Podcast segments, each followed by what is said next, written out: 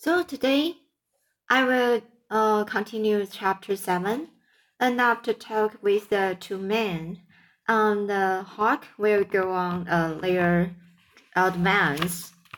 So when they were gone, I looked for Jim. He wasn't in the tent, so I shouted for him. Jim, where are you? Answered Jim, here I am. He was in the river, only his head was above the water. He got back on the raft and said, I heard the men coming and I jumped into the river. I didn't want them to find me. I was going to swim away, but you triggered them, Hawk. That was a good story. You saved my life. Nobody was able to help me like that. You are the best friend that I have. We talked about the money. Jim said, I'm a freeman, so I will buy a ticket on a steamboat. The next morning, we hit the rafts and I went into town. I asked the man, is this Tom Carroll? No, the man said. You've got past Carroll. So I went back to the raft and told Jim. He wasn't a freeman now. I felt really bad about going past it. But Jim said, Hawk, it's okay. I will be free someday. Don't you worry.So we slept all day, and the next night, the fog came again. Jim and I were talking on the raft. We couldn't see anything, and then we heard a steam- steamboat. She was coming up the river, but we couldn't see her. The sound got louder. Then we saw her. She was coming straight for us. She was coming fast, too. Jim jumped off the raft, and I jumped off, too.I swam straight down because I didn't want the boat to hit me. I was underwater for a minute and a half. When I came up, I called for Jim. He didn't answer. I looked for a raft, but it was in pieces. The steamboat destroyed it. I couldn't do anything about it. So I swam about two miles to the side of the river. When I climbed out, I looked for Jim again. I shouted for him.But he didn't answer. This time, I was sure that he was dead. Chapter eight. Hawk meets a, a duke and a, a king.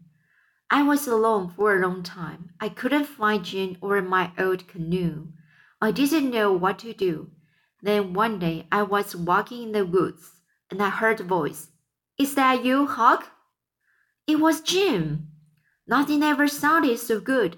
I ran to him.And he kissed me on the head. I thought you were dead again, he said. Jim had a new raft, and he even had some food. We went down the river and talked. A raft is that, the best home. We agreed. You feel free on a raft, and the new raft was very comfortable too. For two or three days, we rested on a raft.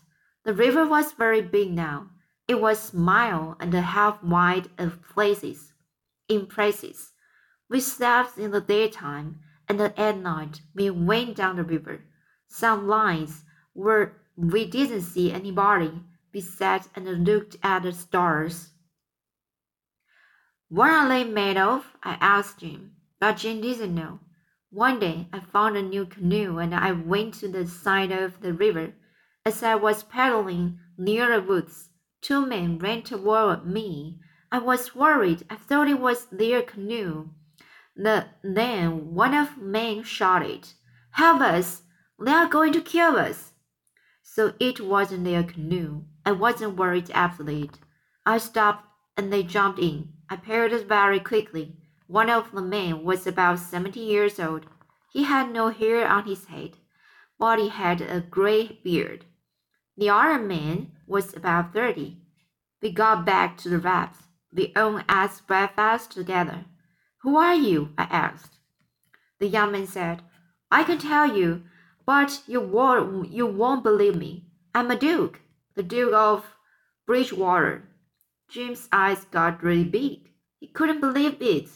A real duke on his raft.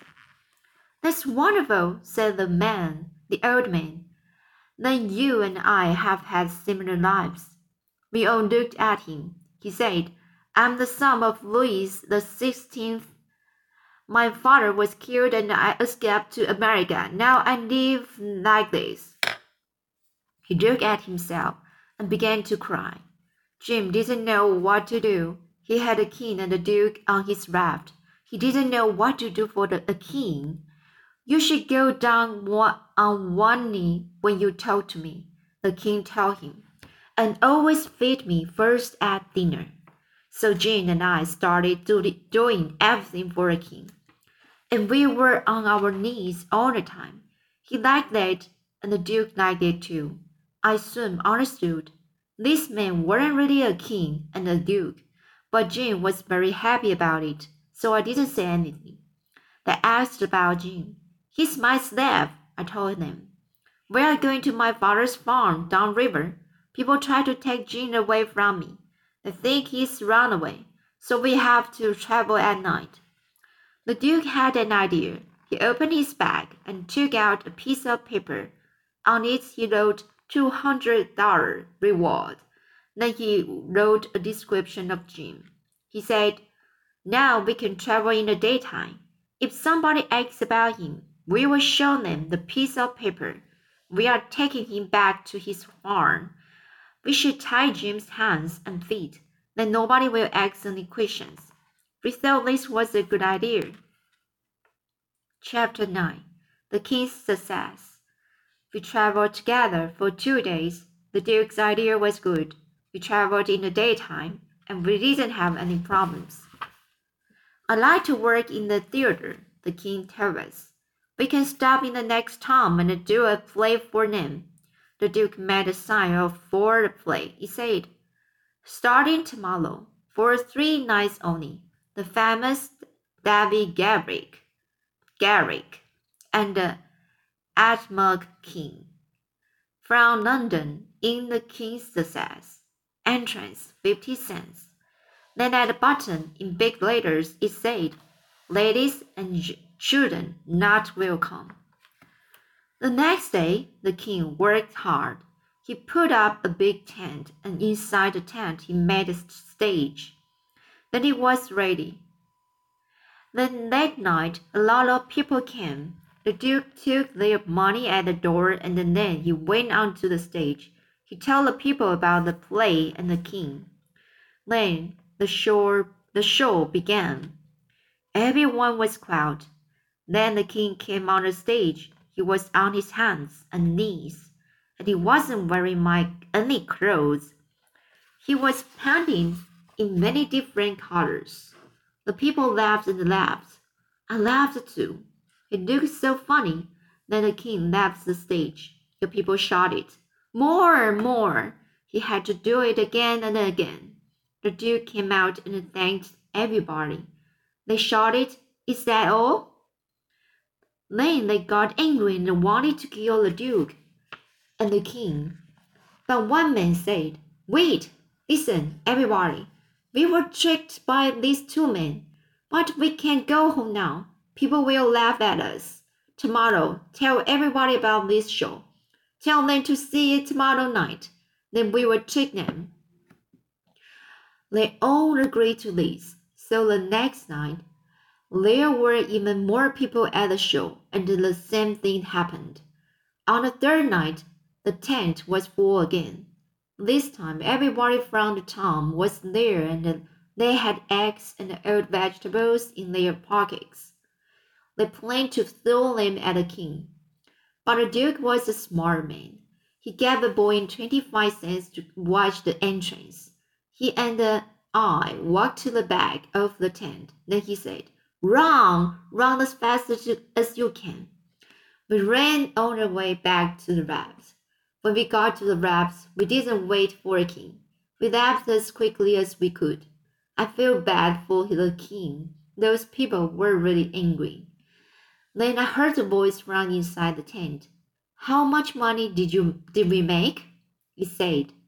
It was the king. He was on a raft. He never even went into town. The two men counted their money. They made four hundred sixty-five in three nights. Jim and I couldn't believe it. Jim said to me, "They are a king and a duke, but they are not very honest." But I told him about kings in books. Kings were always like that.